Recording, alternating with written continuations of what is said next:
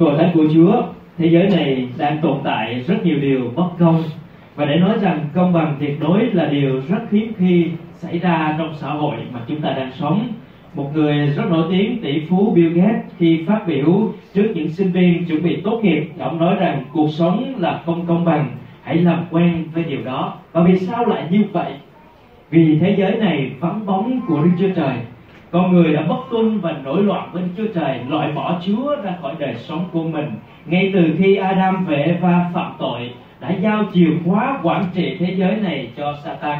Và vì vậy cho nên, thế giới này sống trong sự bất công, nổi loạn và người ta thường kêu gào để tìm kiếm sự công bằng, công chính ở trong đời sống của mình. Và vì vậy cho nên Chúa Giêsu vị vua của thiên đàng đã đến thế giới này để chuộc lại sự công chính, và ngài chính là vua công chính. Tuy nhiên, khi chúng ta đọc khúc kinh thánh buổi sáng hôm nay, chúng ta lại nhìn thấy chính vua công chính đó đối diện với một phiên tòa thật bất công. Và Chúa Giêsu đã bày tỏ điều gì giữa phiên tòa này?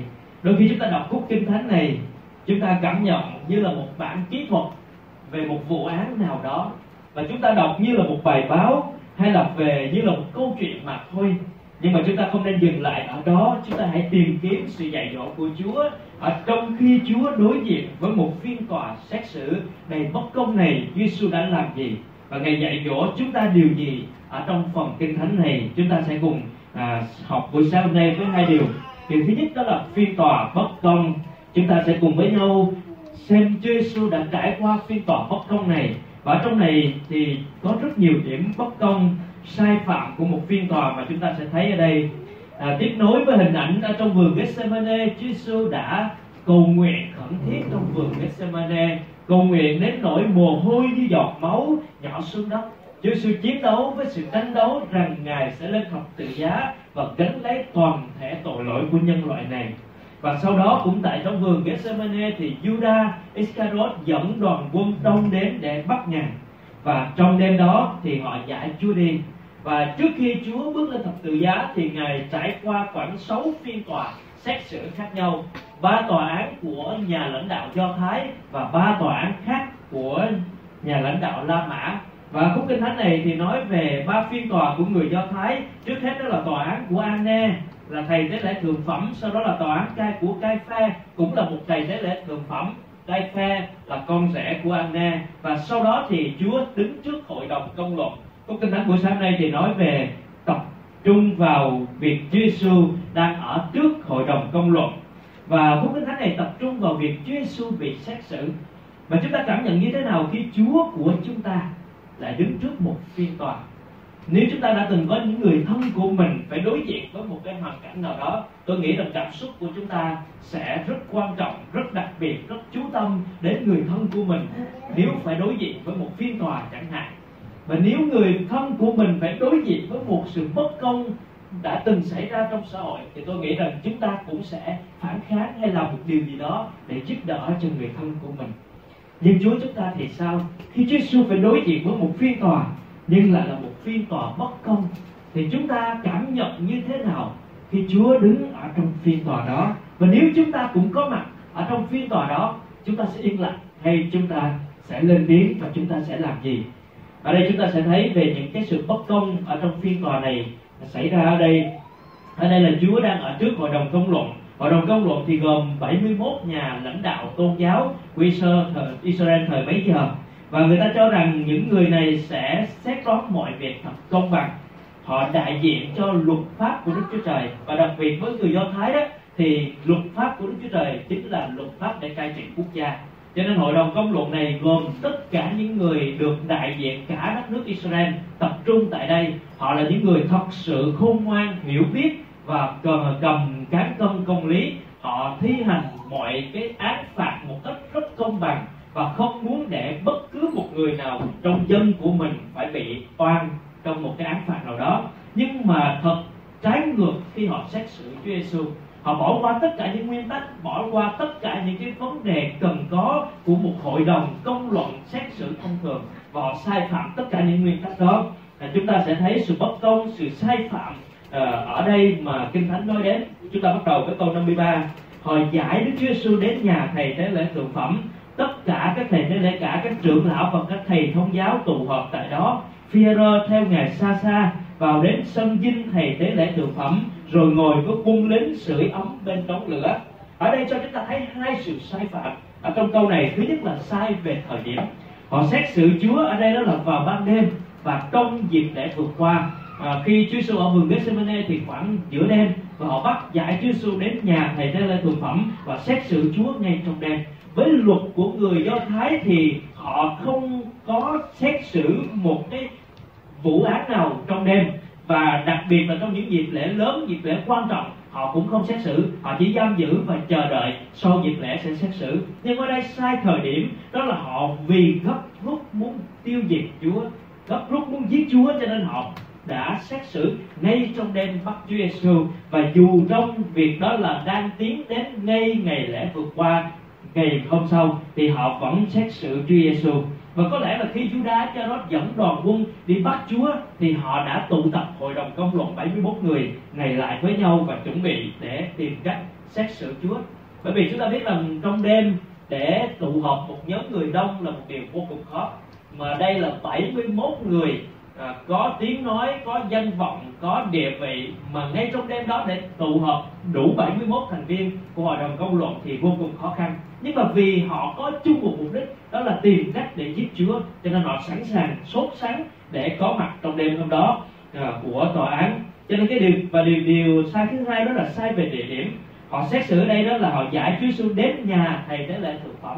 À, xét xử đó à, với người do thái họ có một cái chỗ để xét xử ở chỗ chỗ đền thờ. Ở trước đền thờ đó có một cái chỗ có một cái sân để công khai xét xử mọi tội nhân. Và để cho mọi người đều xem thấy thì ở đây họ không xét xử công khai. Họ xét xử âm thầm họ xét xử bí mật và họ xét xử tại nhà riêng của thầy tế lễ thượng phẩm. Cho nên đây là chúng ta, chúng ta thấy hai cái sự sai lầm. Và đó chính là bất công đối với Chúa Giêsu trong vụ án xét xử này. Chúng ta xem tiếp sự sai lầm thứ ba trong câu 55 các thầy tế lễ cả và toàn thể hội đồng công luận đều tìm bằng chứng chống lại Đức Chúa Giêsu để giết ngài nhưng không tìm được điều gì sai lầm thứ ba này đó là sai về nguyên tắc xét xử. Ở đây chúng ta phải biết rằng hội đồng công luận đó là chỗ giống như thẩm phán và bồi thẩm đoàn của các tòa án vậy. Họ không phải là người tìm chứng cứ nhưng họ là người xem xét chứng cứ. Sẽ có bên nguyên cáo bên bị cáo có luật sư bên biện luật sư uh, có hai luật sư hai bên để trình những chứng cứ lên tòa, rồi cuối cùng thì thẩm phán và bồi thẩm đoàn dựa trên những chứng cứ có đó để xét xử. Nhưng mà ở đây thì sai nguyên tắc, đó là hội đồng công luận được lập ra, đó là để xem xét những bằng cớ cớ nhưng ở đây kinh thánh nói rằng, câu 55 đó thì toàn thể hội đồng công luận đi tìm bằng chứng để chống lại Chúa Giêsu họ là người để xem xét bằng chứng, không phải tìm bằng chứng. Nhưng vì muốn kết án Chúa họ phải sốt sắng và tìm mọi bằng chứng để chống lại Chúa. Nhưng mà Mark ghi lại một chi tiết nữa nhưng họ không tìm được bằng chứng nào. Và rất là trái ngược ở đây về cái sự sai phạm của một phiên tòa. Và tiếp theo từ câu 56 cho đến câu 59 à, ờ, vì có nhiều người làm chứng dối chống lại ngài nhưng lời chứng của họ không khớp với nhau. Có mấy người đứng lên làm chứng dối chống nghịch lại ngài rằng chúng tôi có nghe người này nói ta sẽ phá hủy đền thờ do loài người xây dựng trong ba ngày ta sẽ xây một đền thờ khác không phải bởi tay loài người nhưng ngay ở điểm này lời chứng của họ cũng không khớp với nhau. Ở đây lại cho chúng ta thấy hai sự sai phạm khác nữa. Sự sai phạm thứ nhất là trong việc dùng nhân chứng. À, trong trường hợp của Chúa Giêsu đó thì họ nhanh chóng kết án ngài cho nên họ thuê người làm nhân chứng. Họ thuê họ đặt những nhân chứng à, có sẵn tiền sẵn và đặt lời nói vào những nhân chứng này để họ tố cáo Chúa nhưng mà điểm lạ đây đó là hai nhân chứng đứng ra tố cáo thì lại không khớp với nhau. Có lẽ là họ chưa thuộc kịch bản. À, khi phiên tòa giao kịch bản cho họ thuộc để tố cáo Chúa nhưng mà vì ngay trong đêm họ thuộc chưa kịp cho nên họ làm chứng nhưng mà trái ngược nhau. Nhưng mà chúng ta biết rằng đây là điều vi phạm khủng khiếp chúng ta có nhớ điều răn thứ 9 trong uh, số ca cập ký đoạn 20 nói điều gì không? Ở đó nói rằng không được làm chứng dối. Họ cả một phiên tòa tìm những người do thái với nhau để vi phạm điều răn thứ 9 của Đức Chúa Trời. Phiên tòa của người Do Thái đó là họ dựa trên luật pháp của Đức Chúa Trời. Nhưng khi xét xử Chúa Giêsu thì họ lại vi phạm hoàn toàn lời của Chúa. Đó là họ vi phạm lời điều răn thứ 9 đó là không được làm tiếng dối. Rồi có một thông tin nữa về nhân chứng ở trong phục truyền đoạn 19 đó, câu 16 đến câu 19. anh em có thể ghi lại để về nhà chúng ta đọc ở đây nói rằng về việc một người làm nhân chứng thì phải nói lời thật nếu nhân chứng này nói lời dối trá, thì cuối cùng nhân chứng này phải chịu một hình phạt mà người nhân chứng đó muốn vu cáo cho người bị cáo. Điều đó có nghĩa là hai nhân chứng này nếu đã sai phạm rồi thì hai nhân chứng này phải chịu bản án tử hình, giống như họ tố cáo Chúa Giêsu để Chúa chịu bản án tử hình. Cho nên luật pháp của người Do Thái rất kỹ, khi một người làm nhân chứng thì phải xác định điều mình làm chứng là thật. Và nếu điều đó là thật và cái người bị cáo đó phải bị tử hình đó, thì cái người nhân chứng này phải là người đầu tiên để tham gia vào việc xét xử. Giống như Chúa Giêsu nói trong cái câu chuyện người phụ nữ tà dâm đó, Chúa nói rằng, nếu ai không có, nếu ai thấy mình không có tội hãy ném đá vào người đó trước đi. Nếu là một người nhân chứng thì phải là người bắt đầu lời sự việc là thật, thì phải tham gia vào việc kết án người đó và tham gia vào việc xử tử người đó trước hết. Còn nếu nhân chứng giả thì người đó phải chịu bản án tử hình. Cho nên đó là việc rất nghiêm trọng, nhưng mà ở đây họ phá vỡ hết tất cả mọi luật lệ ở đây. Rồi trong cái câu mà tôi vừa mới đọc trong trong trong câu 56 đến 59 đó, thì họ cũng xuyên tạc nội dung Chúa nói. Vì Chúa nói đó là, phá đền thờ này đi, hãy phá đền thờ này đi, rồi ta sẽ dựng lại nó sau ba ngày. Chúa đang nói về thân thể của Ngài hãy phá đền thờ này đi, rồi ta sẽ dựng lại lại sau ba ngày có nghĩa là Chúa nói về ba ngày sau, Chúa sẽ chết và sống lại. Và Chúa cũng không phải nói là ta sẽ phá đền thờ này, mà Chúa nói hãy phá hay là các ngươi hãy phá đền thờ này đi, rồi ta sẽ dựng lại. Họ xuyên tạc đó là ở đây họ nói rất là, chính Chúa nói rằng hãy phá hủy đền thờ do loài người xây dựng này, rồi ta sẽ xây dựng một đền thờ khác, không phải bởi tay loài người. Họ xuyên tạc lời nói của Chúa Giêsu rồi tiếp theo đó họ vi phạm một nguyên tắc nữa về việc xét xử trong phiên tòa. Đó là đối với nguyên tắc của hội đồng công luận khi xét xử một tội nhân họ phải có ba nguyên tắc đó là xét xử công khai à, và cho tội nhân có quyền biện hộ mời luật sư biện hộ. Và cuối cùng là có nhân chứng. Thì ở đây đó là vi phạm đó là không có người biện hộ cho Chúa Giêsu ngay trong đêm đó à, họ bắt Chúa Giêsu đến họ xét xử ngài và không để cho bất cứ một người nào biện hộ cho Chúa Giêsu cả. Còn khi Chúa Giêsu nói đó thì họ đánh Chúa Giêsu ở trong gian đó, thì nói về cho chúng ta điều đó. Cho nên họ vi phạm về nguyên tắc xét xử, đó là không có người biện hộ cho Chúa. Cái điều thứ bảy ở đây xong trừ sai phạm nữa, đó là sai phạm của thầy tế lễ thực phẩm. Chúng ta xem câu câu 60 thầy tế lễ thực phẩm đứng lên giữa hội đồng và hỏi Đức Chúa Giêsu ngươi không trả lời gì về những cáo buộc mà các ngươi, các người này tố cáo ngươi sao? Nhưng ngài vẫn yên lặng không đáp một lời. Thầy tế lễ thượng phẩm lại hỏi, ngươi có phải là đấng Christ con của đấng đáng chúc tục không? Ở chỗ này đó thì trong Matthew thì nói với với Matthew thì thầy tế lễ thượng phẩm nói với Chúa Giêsu đó là, ta yêu cầu ngươi nhân danh Đức Chúa Đức Chúa Trời hàng sống mà thề rằng ngươi có phải là đấng đó không? Có nghĩa là đối với sự vi phạm đó, là trong luật pháp cấm kỵ điều này. Trong luật pháp đó, trong phiên tòa thì không được cái người, không được đặt câu hỏi mang tính dẫn dắt hay là không được đặt câu hỏi để cho cái người bị cáo đó trả lời và bị kết án bởi lời trả lời của bị cáo là không được dùng trong phiên tòa. Ngày hôm nay thì trong phiên tòa, ngày nay thì người ta có một cái cái cái điều đó không được, đó là là luật sư không được đặt những câu hỏi mang tính dẫn dắt để làm cho cái suy nghĩ dẫn dắt của bị cáo bị sai lầm và kết án bị cáo. Thì đó là điều không được và thầy thế lễ việc thực phẩm này vi phạm trong điều đó. Và cuối cùng thì ông cũng trong khi mà Chúa trả lời xong câu số 3 đó thì ông xé áo mình. Thì đây cũng là vi phạm luôn nguyên tắc, thầy thế lễ không được xé áo mình. Nhưng mà ông làm đó thì chỉ là giả bộ thôi, chứ không phải vì câu nói của Chúa ông cảm thấy bức xúc ông ông xé áo ông chỉ giả bộ để làm điều đó. Có nghĩa là việc Chúa nói nó quá khủng khiếp, cho nên đó cũng chỉ là sự giả bộ mà thôi à, sai lầm tiếp theo đó đó trong câu số 64 thì các ông còn à, các ông có nghe lời phạm tội đó à, phạm thượng rồi đó các ông quyết định thế nào tất cả kết án ngày đáng tội chết. Cái sai lầm thứ tư đó là người do thái trong phiên tòa đó sau khi xem xét mọi chứng cớ rồi và nếu cái người bị cáo này phải phạm tội chết đó, thì họ dành 24 giờ dành một ngày. Và trong ngày đó thậm chí đó là hội đồng họ phải kiên ăn cầu nguyện nữa họ dành rất nhiều thời gian để kiên ăn cầu nguyện và tìm kiếm hết tất cả chứng cớ, xem xét lại chứng cớ để xem có thể biện hộ cho bị cáo này hay không. Để xem thử người bị cáo này có thể thoát khỏi án tử hình hay không. Vì họ không bao giờ muốn kết án và muốn giết một người. Để xem xét thử có phải bị oan cho người đó không. Nhưng với Chúa Giêsu thì không có điều đó. Thậm chí không phải là không có 24 giờ mà ngay trong đêm đó họ phải kết án tử Chúa Giêsu bằng mọi việc đúng hay sai, họ đều bỏ qua tất cả những nguyên tắc mà xét xử Chúa. Câu số 65 thêm một sự sai lầm nữa. Đó là một số người bắt đầu khạc nhổ vào ngài bịt mắt ngài lại rồi đấm ngài và nói, hãy nói tiên tri đi. Các lính tranh cũng túm lấy ngài và tát ngài ở đây đó là sự sỉ nhục hành hung chúa trong phiên tòa là điều không thể được. Và xem xét hết tất cả những sự sai phạm này, chúng ta thấy điều gì? Chúng ta đang thấy một phiên tòa bất công. Chúng ta đang thấy những con người tội lỗi xét xử đóng vô tội đó là một điều rất là trái ngược họ đang chống nghịch lại chúa và giờ đây thì tội lỗi họ càng gia tăng khi xét xử bất công với chúa vì muốn giết chúa, họ bỏ qua tất cả những luật lệ, phá vỡ tất cả những nguyên tắc, phá vỡ cả lời của chúa, vi phạm điều răn của chúa, đặt điều vu khống và họ đã dùng mọi thủ đoạn để có thể giết Chúa Giêsu. Ở đây hội đồng công luận bầu ra để giữ sự công bằng của luật pháp của Chúa Trời thì trở nên bất công. Và khi họ ghét Chúa muốn giết Chúa thì họ đã làm tất cả mọi điều để đạt được mục đích đó. Họ là ai? Họ chính là dân của Chúa, là thầy tế lễ, là thầy thông giáo, là những người trước đó trong chức vụ của Chúa họ đã từng xưng rằng họ là người yêu mến Chúa, họ là người giữ lời Chúa, họ là người sống với lời Chúa. Nhưng tất cả chỉ là giả hình mà thôi. Qua phiên tòa này chúng ta đã thấy rằng họ tự tố cáo chính mình, họ lên án chính mình và vạch trần tội lỗi của họ. Và chúng ta thấy con người nói chung, thấy sự gian ác bất công lan tràn trên xã hội. Nhưng mà ngược lại thì Chúa làm gì? Chúa không làm gì cả. Trước sự bất công đó, Chúa Giêsu yên lặng.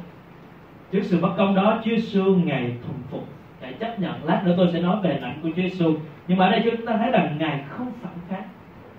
Không phải vì ngài không có khả năng nhưng ngài thuần phục.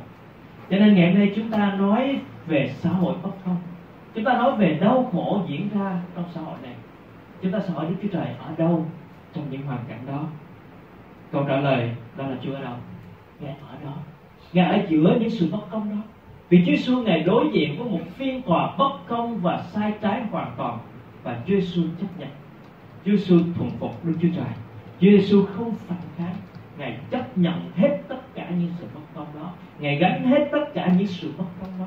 Ngày nay chúng ta gặp đau khổ bất công, Chúng ta sợ Chúa ơi, Ngài ở đâu? Ngài có hiểu những sự bất công, đau khổ mà con đối diện hay không? Câu trả lời của Chúa đó là Ngài hiểu. Ngài hiểu bởi vì không có phiên tòa nào bất công như phiên tòa này. Nhưng mà Chúa Giêsu Ngài ở đó. Ngài ở giữa bất công, Ngài ở giữa đau khổ Và Ngài cam chịu tất cả những điều đó. Vì ai? Là vì chúng ta. Chúng ta có thể xem Esai lời tiên tri về sự đau khổ, thương xót của Chúa chúng ta xem Esai đoạn 53 chúng ta thấy những lời tiên tri đã nói về Chúa.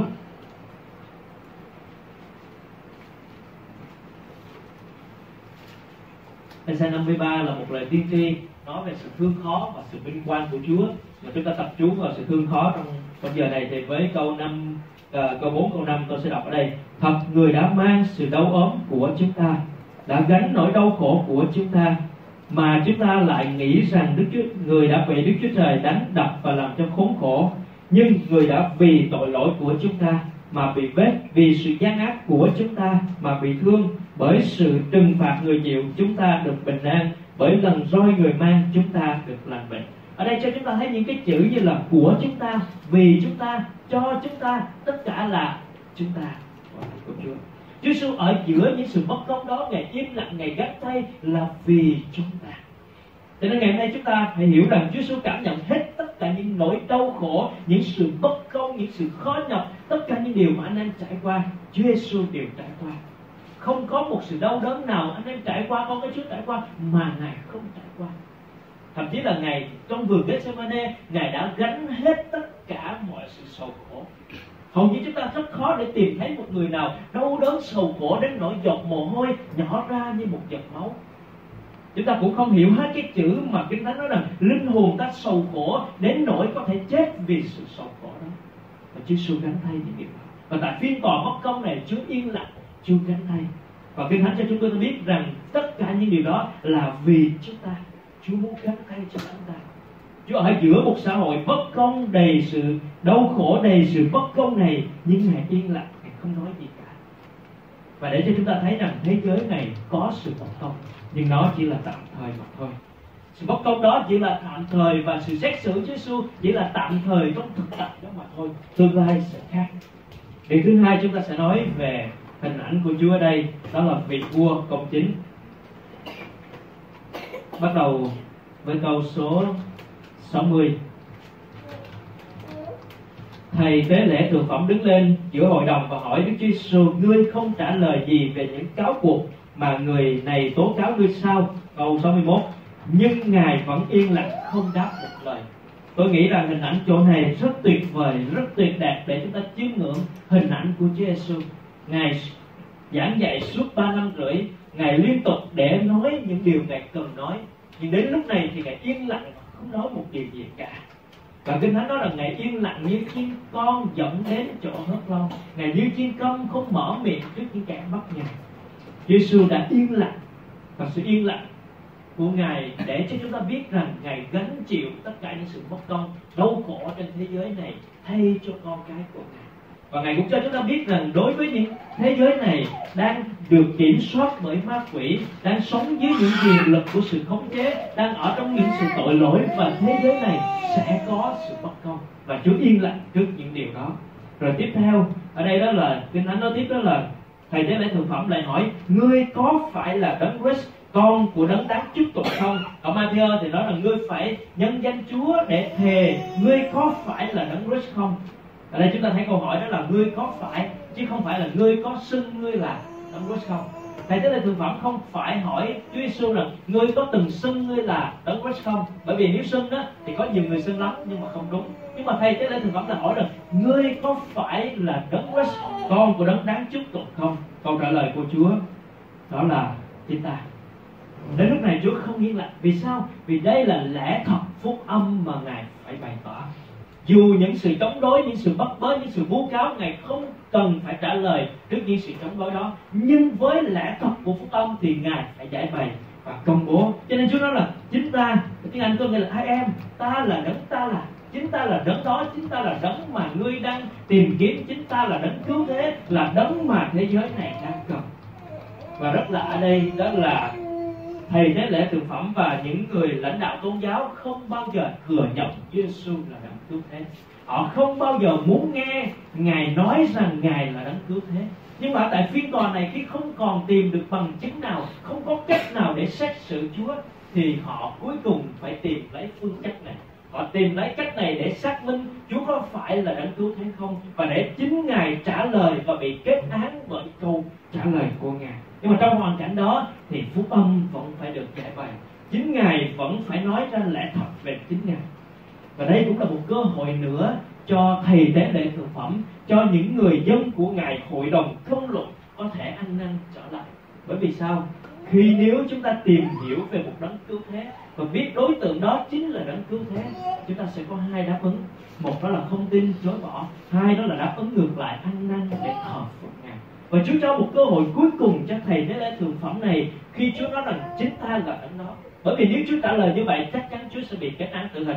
Còn nếu Chúa nói ta không phải thì coi như Chúa được thả ra mà không còn không còn một chứng, chứng cớ nào nữa để bắt tội Chúa. Nhưng mà Chúa không thể nói không phải vì đó không phải là lẽ thật. Trái ngược với sự dối trá của phiên tòa thì Chúa là đấng công chính là đấng chân thật. Ngài nói chính ta là đấng đó và chấp nhận vì lời nói đó Chúa đi lên tự giá nhưng mà cũng vì câu nói đó để cho một cơ hội cho hội đồng ăn năn trở lại với Chúa. Nếu thầy tế lễ thượng phẩm nhận ra rằng, tin rằng chính câu nói đó là thật, và Chúa thật sự là đấng cứu thế, thì cúi đầu ăn năn trở lại để tin nhận ngài. Nhưng cơ hội cũng đã qua. Thầy tế lễ thượng phẩm không đón nhận cơ hội khi ngài xác nhận rằng ngài chính là đấng cứu thế. Và tiếp tục thì Chúa nói tiếp, rồi đây các ngươi sẽ thấy con người ngồi bên phải đấng quyền năng và hiện đến giữa mây trời. Chúa đang nói về tương lai đầy hy vọng. Ngài nói rằng Ngài sẽ ngồi bên phải Đức Chúa Trời. Đấng quyền năng và Ngài sẽ trở lại giữa mây trời. Hiện đến giữa mây trời để làm gì? Để đón xét kẻ sống và kẻ chết. Ngài mới chính là vua của phiên tòa. Ngài mới chính là đấng để kiệt cầm nắm và kiểm soát mọi việc. Rồi Ngài mới chính là đấng để xét đoán. Thì phiên tòa hôm nay sẽ được Chúa Ngài thẩm định. Chúa đang đứng trước phiên tòa của của thầy tế lễ thượng phẩm. Hội đồng công luận sẽ kết án Chúa. Nhưng Chúa nói rằng, rồi đây, ta sẽ trở lại. Ta sẽ ngồi trên bên phải đấng quyền năng. Rồi ta sẽ hiện đến giữa mây trời. Và lúc đó Chúa sẽ đòi lại tất cả những sự công bằng và trật tự cho thế giới này. Và tất cả mọi người phải đến trước tòa án của ngài để chính ngài xét xử. Vì ngài là vua công chính. Và Chúa xét xử trong lẽ công chính của ngài cho nên nếu chúng ta đang kêu gào gào thét với những sự bất công trong xã hội này, thì hãy chờ đợi. Hãy đến với Chúa Giêsu vì ngài là vị vua công chính. Ngài sẽ ban sự công chính đó trong đời sống chúng ta. Ngài sẽ cai trị vương quốc ngài bằng sự công chính. Đến một ngày, tất cả thế giới này phải đến trước mặt ngài, đến trước tòa án công chính của ngài. Và ngài sẽ xét xử tất cả mỗi một người, dù là người đã sống hay là đã chết. Chúa sẽ xét xử trong sự công chính của ngài và chúng ta sẽ thấy hình ảnh của Chúa Giêsu mà Phi-rơ ghi lại ở trong đoạn 2 câu 21 23 chúng ta có thể xem Phi-rơ nhất đoạn 2 câu 21 đến câu 23 thì chúng ta thấy trong hình ảnh của Chúa Giêsu ở đây là điều để chúng ta noi gương, học tập và bước theo vị vua công chính của mình. Phi-rơ nhất đoạn 1 đoạn 2 câu 21 đến câu 23 anh em đã được kêu gọi đến điều đó vì đấng Christ cũng đã chịu khổ cho anh em, lưu lại cho anh em một gương để anh em dối dấu chân ngài ngài không hề phạm tội, nơi miệng ngài không thấy có điều. Dối trá, khi bị nguyền rủa ngài không rủa lại. Lúc chịu đau khổ ngài không hề hăm dọa. Nhưng phó thác chính mình cho đấng phán xét công minh. Chúa Giêsu đã để lại cho chúng ta một gương, đó là ngài không phạm tội. Nơi miệng ngài không có điều gì dối trá. Giữa một đám người dối trá, thì Chúa Giêsu vẫn là đấng chân thật. Giữa một chỗ bất công, thì Chúa vẫn công chính và ở đây kinh thánh nói rằng khi bị nguyền rủa, ngài không rủa lại. Lúc chịu đau khổ, ngài không hăm dọa. Chúng ta thấy hình ảnh tuyệt đẹp của Chúa. Chúng ta có đang học theo gương của Chúa trong đời sống của mình hay không? Trước những bất công anh em phản ứng như thế nào? Trước những sự khó khăn anh em phản ứng như thế nào? Trước những con người tấn công mình anh em phản ứng như thế nào? Khi bị nguyền rủa, chúng ta có rủa lại không? Khi bị đau khổ, chúng ta có hăm dọa không? Khi bị tổn thương, chúng ta có tìm cách để làm tổn thương anh em mình hay khi bị vu oan hay là khi bị nghi ngờ một điều gì đó, chúng ta có tìm cách để làm điều gì đó ngược lại, hay là vu cáo ngược lại đối với anh em mình không? Chúa Giêsu không có điều đó. Và nếu chúng ta là những người theo Chúa thì kinh thánh nói với chúng ta là hãy noi gương ngài, hãy noi dấu chân ngài. Chúa Giêsu làm điều đó để anh em noi dấu chân ngài. Dành tất cả mọi điều trên cuộc sống này Chúa Giêsu đều trải qua cả chúng ta đừng tưởng rằng chúng ta là người đau khổ, hay là khó khăn, hay là bất công, hay là chịu nhiều tổn thương. Chúa Giêsu chịu hết tất cả những điều đó và chịu hơn tất cả những điều đó. Không có một người nào từng chịu đau khổ nhưng Chúa Giêsu đã chịu. Và Chúa Giêsu ngài không hề phạm tội, không hề nguyền rủa, không hề hăm dọa, nhưng mà ngược lại đó là phó thác chính mình cho đấng xét sự công minh. Chúa Giêsu nói rằng Đức Chúa Trời là đấng xét sự công minh và ngài là Đức Chúa Trời và trong vai trò là Chúa con thì ngài thuận phục đấng phán xét công minh đó. Rồi đến một ngày quyền phán xét đó được giao trong tay ngài ngài sẽ là đấng phán xét công minh. Và Chúa đang thuận phục Đức Chúa Cha trong mọi điều. Chúng ta có đang thuận phục Chúa trong đời sống này hay không? Có những sự khó khăn, bất công hay là có những điều tấn công đời sống mình? Chúng ta có yên lặng trước điều đó như Chúa yên lặng không? Hay là chúng ta tìm mọi cách khác? Hình ảnh của Chúa tuyệt đẹp, hãy học theo gương của Chúa Giêsu của chúng ta ở trong Phi-rơ nhất đoạn 5 thì Phi-rơ cũng nói tiếp câu 5 câu 6 cũng vậy, các thanh niên hãy thuần phục các trưởng lão. Mọi mọi người hãy mặc lấy sự khiêm nhường và đối đãi với nhau. Vì Đức Chúa Trời chống cự kẻ kiêu ngạo nhưng ban ơn cho kẻ khiêm nhường. Vậy hãy hạ mình dưới tay quyền năng của Đức Chúa Trời để đến kỳ thích hợp ngài sẽ nhấc anh em lên. Hãy sống khiêm nhường với anh em của mình ở đây đó là hãy dùng sự khiêm nhường mà đối đãi nhau. Và nếu chúng ta học theo gương của Chúa trong hội thánh, trong cách cư xử với nhau, chúng ta sẽ học được điều này. Khiêm nhường để đối đãi nhau. Yên lặng trước những sự vô cáo hay bất công của cuộc đời của mình. Và thuận phục để giao phó cho Chúa, phó mình trong tay Chúa công chính. Cho nên chúng ta sẽ học điều đó. Sống khiêm nhường hạ mình. Và Chúa nói rằng đến kỳ thuận nghiệp, Ngài sẽ nhấc anh em lên. Cho nên xin Chúa cho chúng ta học được điều này trong gương của Chúa Giêsu dưới những sự bất công, Chúa yên lặng và Ngài bày tỏ sự công chính của Ngài ở tại nơi đó. Rồi đây, Chúa sẽ trở lại để phán xét thế giới này. Những thực tại chúng ta đang sống chỉ là tạm thời. Những gì chúng ta trải qua chỉ là tạm thời tạm thời mà thôi. Nhưng mà tương lai sẽ khác. Sự cai trị của Chúa Giêsu sẽ khác và ngày đó là vương quốc của ngài đó là tại sự công chính. Và ngày nay nếu chúng ta sống trong vương quốc của ngài, là cơ đốc nhân chúng ta đang sống trên đất này, thì chúng ta đang sống trong sự công chính của ngài. Mặc cho sự bất công ở ngoài kia, thì chúng ta đang sống trong sự công chính của Chúa Giêsu và Chúa nói rồi rồi đây ngài sẽ đòi lại sự công chính đó trên toàn cả thế giới này. Khi ngài trở lại để cai trị và ngài sẽ phá vỡ tất cả mọi quyền lực, mọi thế lực, mọi sự bất công gian ác của con người. Ngài sẽ dày đạp tất cả mọi quyền lực của ma quỷ và nhốt nó trong cõi đời này để Chúa Giêsu ngài thể trị thế giới này trong vương quốc một ngàn năm bình an ở trong sự công chính cai trị của ngài. Và nếu chúng ta cảm thấy thế giới này bất công, thì chúng ta càng phải nương dựa ra Chúa Giêsu vì vua công chính của chúng ta càng hơn. Bởi vì mới đến một thời kỳ thì Chúa sẽ cai trị trên đất này. Và lúc đó thì chúng ta sẽ thấy sự công chính của ngài và điều chúng ta cần làm trong giai đoạn trong khi chúng ta sống trên đất này, đó là giao phó cuộc đời mình cho Chúa. Giao phó cuộc đời mình trong tay vua công chính. Điều chúng ta có thể làm đó là giao phó cuộc đời mình trong tay vua công chính. Ngài là vua công chính. Và chúng ta giao phó cuộc đời mình thuần phục như Chúa Giêsu và chúng ta cần học điều đó ở trong đời sống của mình. Dưới những sự bất công, Chúa thuần phục Đức Chúa Trời. Không phải Chúa chấp nhận hay là Chúa phải yên lặng trước con người và không thể phản kháng. Nhưng mà Chúa đang thuần phục trước Đức Chúa Trời. Chúng ta không đón nhận sự bất công, không tán đồng sự bất công, không ủng hộ sự bất công. Nhưng chúng ta thuần phục Đức Chúa Trời, giao phó cuộc đời mình trong tay của Chúa. Vì Chúa là vua công chính, ngài vẫn đang trị vì cho nên xin Chúa khích lệ chúng ta buổi sáng hôm nay trong hình ảnh đẹp đẽ của Chúa Giêsu giữa những sự bất công, ngài yên lặng. Và ngài bày tỏ sự công chính của ngài. Và ngài nói với chúng ta rằng tương lai sẽ đến, ngài sẽ đến để đòi lại tất cả những sự bất công đó. Ngài sẽ phán xét từng cuộc đời của con người, dù đã chết hay còn đang sống. Cho nên chúng ta được yên lòng ở trong Chúa để giao phó cuộc đời mình trong tay vua công chính.